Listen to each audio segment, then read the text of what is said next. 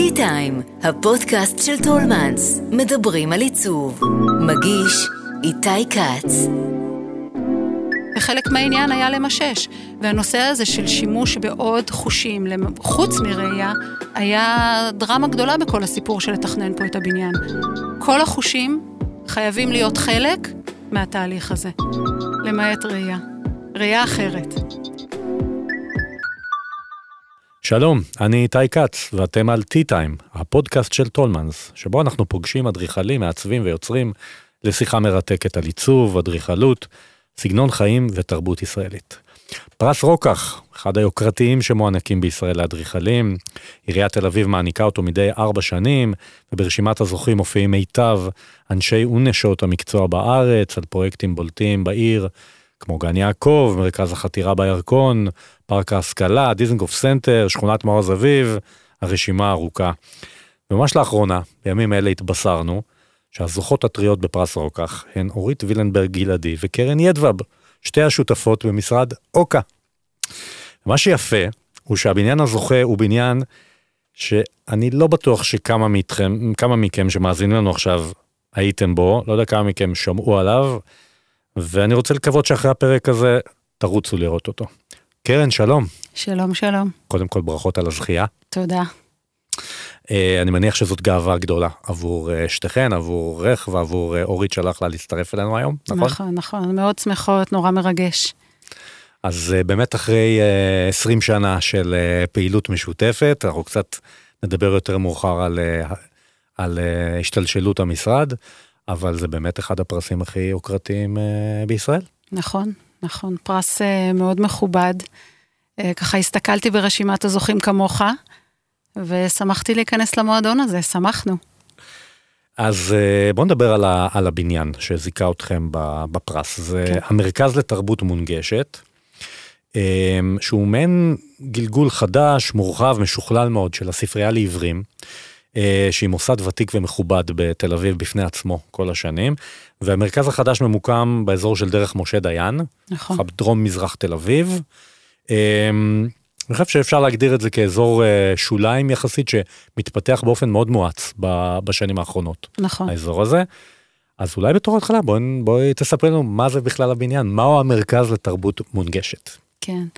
אז באמת האזור הזה הוא אזור ככה מזרח תל אביב, אזור ספר לשעבר, שעובר עכשיו תהליך מואץ של אה, התחדשות. ואני חושבת שכל הסיפור של המקום הזה טמון בשם המיוחד שלו. כי כשהתחלנו לתכנן את הפרויקט לפני חמש שנים, פנו אלינו אנשי המרכז, האנשים המאוד מיוחדים שהייתה לנו זכות גדולה לעבוד איתם, אה, זה נקרא הספרייה לעיוורים.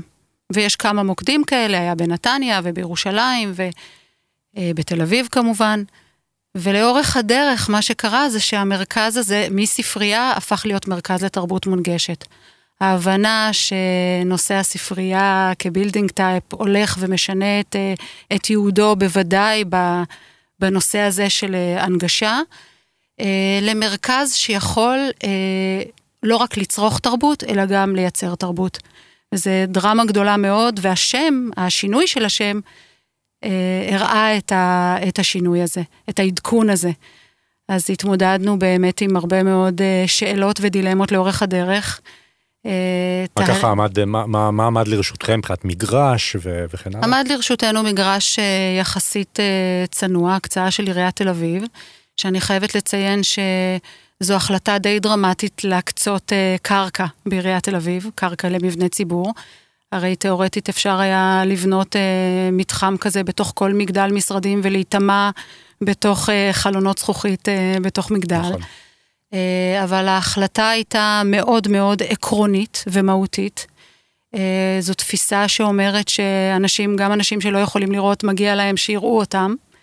ואני חושבת מאוד מברכת על, ההחלטה הזאת, זה, זה עניין אה, קריטי בתפיסת העולם. של מבני ציבור בעיר.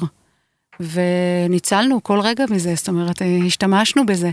אז יש מגרש אה, בפינת הרחובות סבי נשרי משה דיין, וכחלק מהתפיסה שאנחנו רוצים, שאני, כשאני אומרת אנחנו רוצים, אז אני קצת מדברת בשם של המרכז, בסדר? אז אנחנו רוצות, זה אורית ואני, אבל אנחנו רוצים. זה האג'נדה של המרכז, להיראות. התמקמנו על הצומת, אה, במקום שהוא עם נגישות, שתהיה בעתיד נגישות שיא, גם שדרות משה דיין, ציר, אה, ציר עורק מאוד ראשי שהולך ומתפתח בעיר. וגם כל העמדה של המבנה, עם הפתח הגדול שלו, אנחנו ממש פתחנו, אה, קראנו מין אה, פתח גדול, חלון גדול, שמזמין את העיר פנימה, וזה חלק מתוך המחשבה המאוד משמעותית של אה, בואו ונתערבב. גם האוכלוסייה שרואה וגם האוכלוסייה שלא רואה. שתראה אותנו וכולי ומה ש... את יודעת, זה נורא מעניין, אנחנו תמיד כאן בפודקאסט מדברים על אדריכלות, על עיצוב ודברים אחרים, אבל כשאנחנו מדברים על אדריכלות, אנחנו מדברים על אדריכלות בלי להראות אותה, אנחנו צריכים כאן נכון, דמיון מודרך. נכון. ובעצם כל העבודה שלך מול לקוחות אה, עיוורים, בדיוק זה. היא בדיוק זה. נכון. אתה צריכה לתאר להם נכון. מה הם הולכים לקבל בלי שהם יראו את זה בכלל. אין, אין, אין ספק שהנושא של אה, הנגשה, ראייה תלת-ממדית, הדברים העמוקים האלה שסמויים מהעין, מה אתה רואה ומה אתה לא, שזה הרבה מאוד פעמים בתוך בניינים אנחנו לא יודעים להגיד אה, מה קרה פה. אז ראינו בניין, ואז עברנו איזושהי חוויה, וזה קצת כמו ריח, קשה לנו, הרגשנו משהו, וקשה לנו מאוד uh, לתמלל אותו. אז uh, הייתה כאן uh, חוויה מטורפת בעבודה המשותפת. חזרנו, חזרנו לכאורה uh, בזמן לעבוד במודלים, ממש בנינו מודלים, ומנכ"ל הספרייה עמוס באר, שהוא איש מאוד מאוד uh, מרשים ומיוחד, פשוט צמח עלינו, ועבדנו בשיתוף פעולה, וחלק מהעניין היה למשש. והנושא הזה של שימוש בעוד חושים, חוץ מראייה, היה דרמה גדולה בכל הסיפור של לתכנן פה את הבניין. כל החושים חייבים להיות חלק מהתהליך הזה, למעט ראייה. ראייה אחרת. אז איך ייצרתם בעצם את אותם... את אותה חושיות, כאילו שהיא לא אז, באמצעות ראייה. אז קודם כל אני מקווה שהצלחנו לעשות את זה. אז זה היה אחת ה... באמת אה, אתגר מאוד רציני.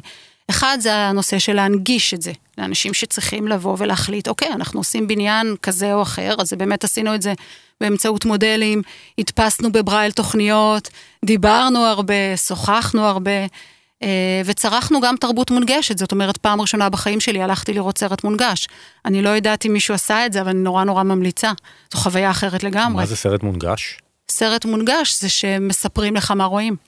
חלק, דרך אגב, זה, זה, זה חלק מהפעילות המאוד גדולה של, ה, של המרכז, הוא מנגיש תרבות. הוא, מספ, הוא, הוא מנגיש את פאודה, הוא מנגיש סרטים, הוא פשוט מתמלל אותם, מסביר לך אותם. אז חשוב uh, באמצעות שמע. אז זה משהו שהוא, אתה יוצא מסרט כזה, אתה בחוויה אחרת.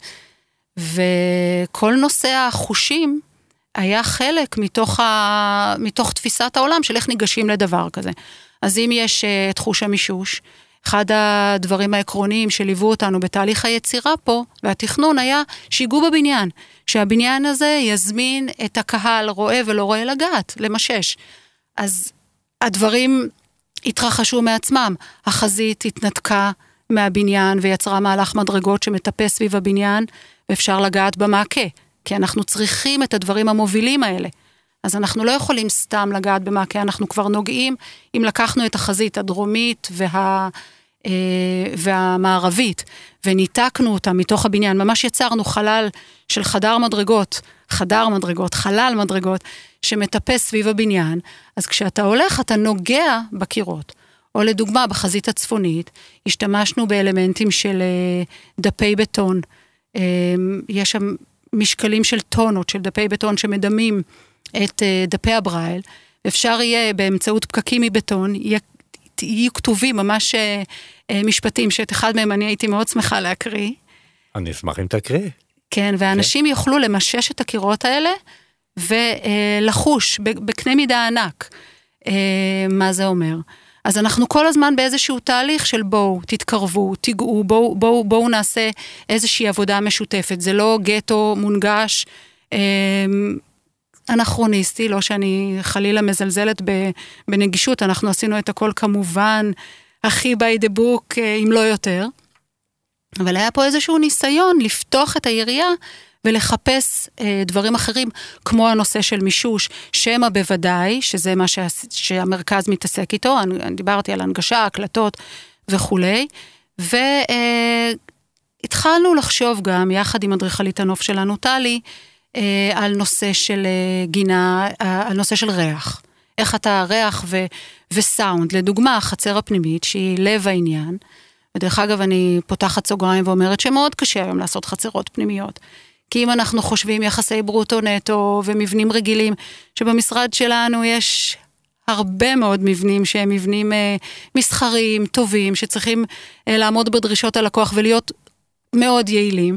אז כשאתה שם את גרעין התנועה במרכז הבניין, ואתה יוצא, ו- וכל הבניין עוטף את, ה- את הגרעין, אז אתה מאוד מאוד יעיל. חצר פנימית מן הסתם מעריכה את המעברים, משנה את מיקום הגרעין. קשה לשכנע לקוחות אה, לעשות כזה מעשה. אבל יחד עם החושים מגיעה החצר. והרעיון הזה שיש תנועה פנימה אל הבניין ותנועה מחוצה אל הבניין, והפתיחה הזאת של חצר אל תוך העיר, הקריאה הזאת לבוא, ומצד שני החצר היא מקום מפלט מהרחוב הסואן, כי משה דיין הוא רחוב מאוד רועש. אנחנו מדברים על אוכלוסייה שמגיעה הרבה מאוד פעמים עם מלווה או מגיעה עם כלב. אז יש שם רגע את, ה, את האתנחתא הזאת, את, המת, את המפתן של בין לבין. זה היה ה, הדבר השני, החצר, החושים. מה עשיתם שם עם ריח? זאת אומרת, בעניין של בחירת אז, הצמחייה? אז כן, אז זה עוד, אנחנו באמת במה שנקרא בליטושים אחרונים של הבניין, והוא יהיה, הוא אמור להיפתח אה, ממש בימים אלו. אה, וחלק מהעניין זה לתת לחצר הזאת הפנימית, אה, ואחר כך גם הייתה לנו איזושהי מחשבה שמעבר לבניין, בחלק השני המזרחי גם יהיה גן חושים שיצטרף אולי לבניין עתידי שיקום ממזרח. אם מישהו שומע אותי, אז זאת הייתה הכוונה. ויש שם חצר חושים עם גן אחר, ו... ולנסות ולחבר עולמות אחרים לגמרי, להעצים חושים אחרים, שאנחנו לא יודעים עליהם ביום-יום, שאנחנו מתייחסים אליהם כאל מובן מאליו, והם לא כאלה. אז התפיסת עולם הזאת, זה היה דרמה גדולה מבחינת התודעה שלנו כאדריכלים, אנחנו רגילים לראות. ופתאום, אוקיי, איך, איך, איך חווה את הבניין שלנו מישהו שהוא רואה אחרת? גם אה, אני מניח שהזכרת את העניין של הנגישות, אז מביא אותי לשאול אותך אם. אם הנגישות כאן הייתה באמת הדבר הכי קריטי, או שאולי היה לכם הפתעות מהצד השני בהיבט הזה, שהיא לא אז, הייתה כזה. אז uh, היו הרבה הפתעות. זה בניין מלא הפתעות.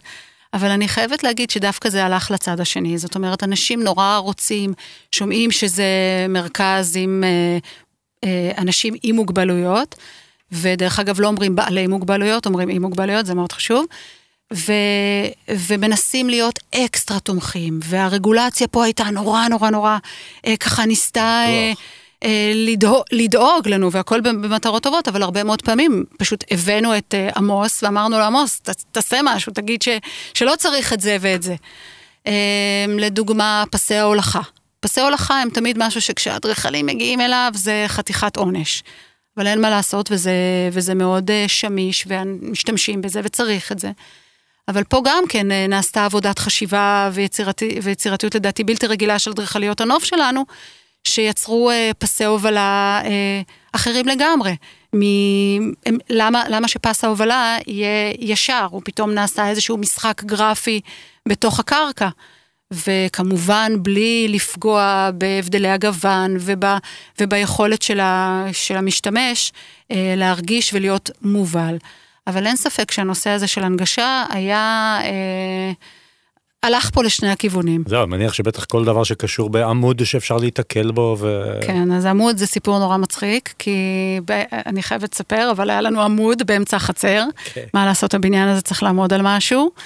ועמוס, כשהוא ראה את, ה, את התוכניות, והתוכניות היו בברייל, הוא שם את האצבע, והוא לא רואה. הוא שם את האצבע ואמר, מה זה? זה עמוד, אבל אני, אני אתקל בו. אוקיי, אז מה עושים עכשיו?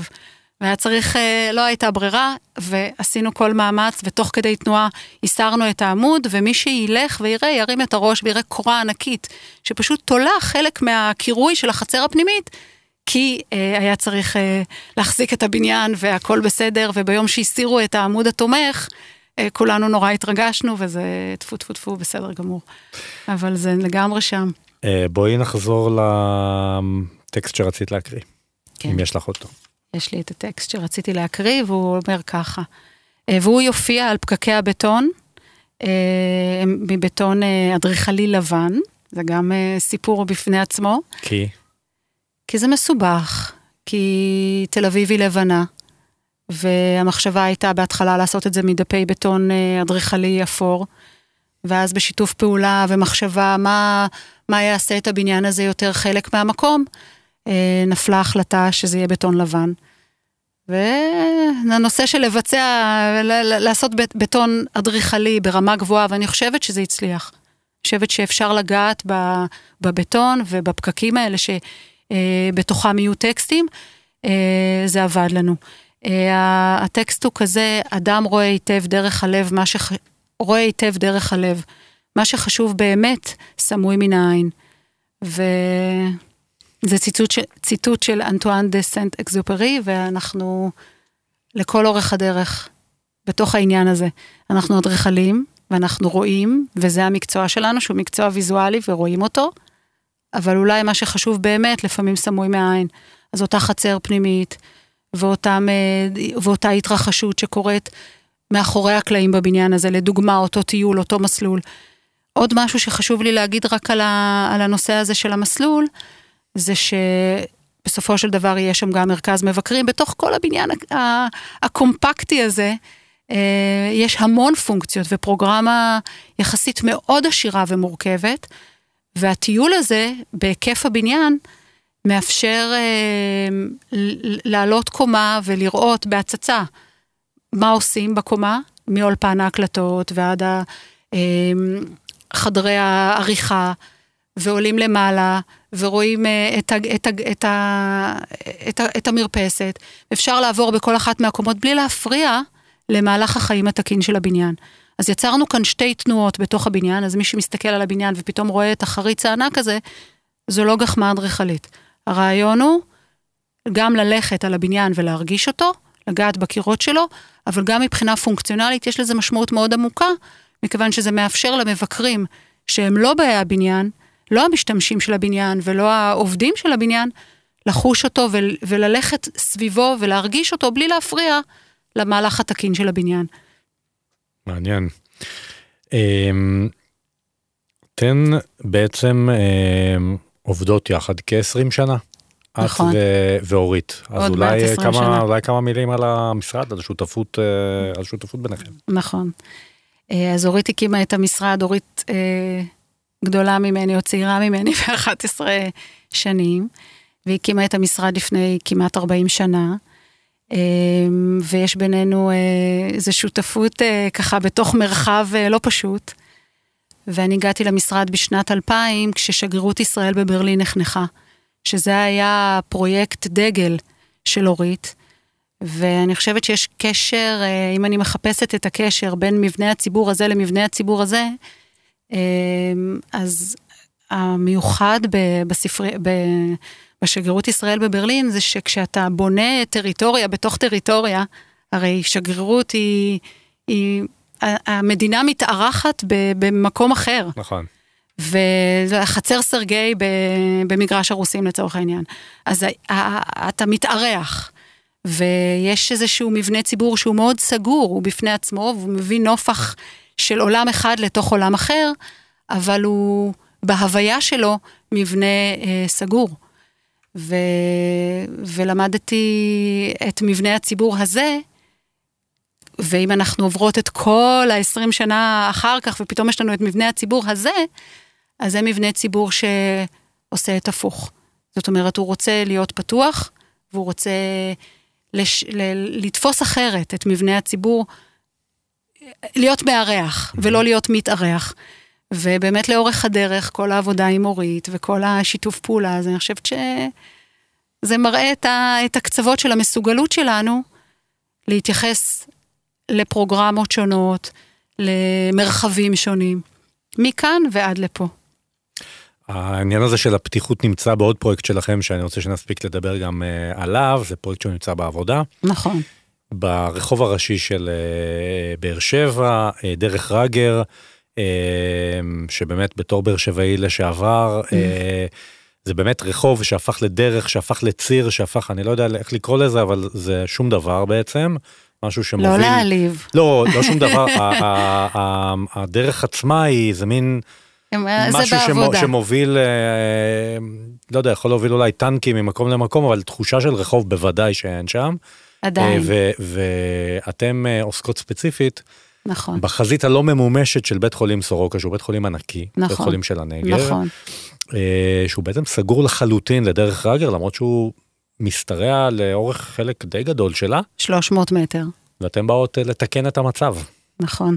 זה פרויקט מרגש, מרתק, ואם יש משהו שאורית לימדה אותי לאורך השנים, זה שחשוב מאוד למצוא פרויקטים עם פרוגרמות מעניינות ועם ערך. לא להשתעמם ולא, אה, ומה שנקרא לאתגר את עצמנו. אז אין ספק שזה פרויקט מאתגר. הממשק אה, בית חולים עיר הוא אחד אה, הדברים שנמצאים היום בחזית התכנון, גם בעולם וגם יש התקדמות אדירה בנושא בארץ. וסורוקה כבית חולים נמצא בעיר. יש היום, הרבה מאוד בתי חולים נמצאים מחוץ לעיר, זאת אומרת, מעטים מבתי החולים שהם ממש נמצאים בתור איכילוב הוא כזה, לדוגמה. נכון. יש פה פוטנציאל נורא גדול לייצר ממשק בית חולים עיר.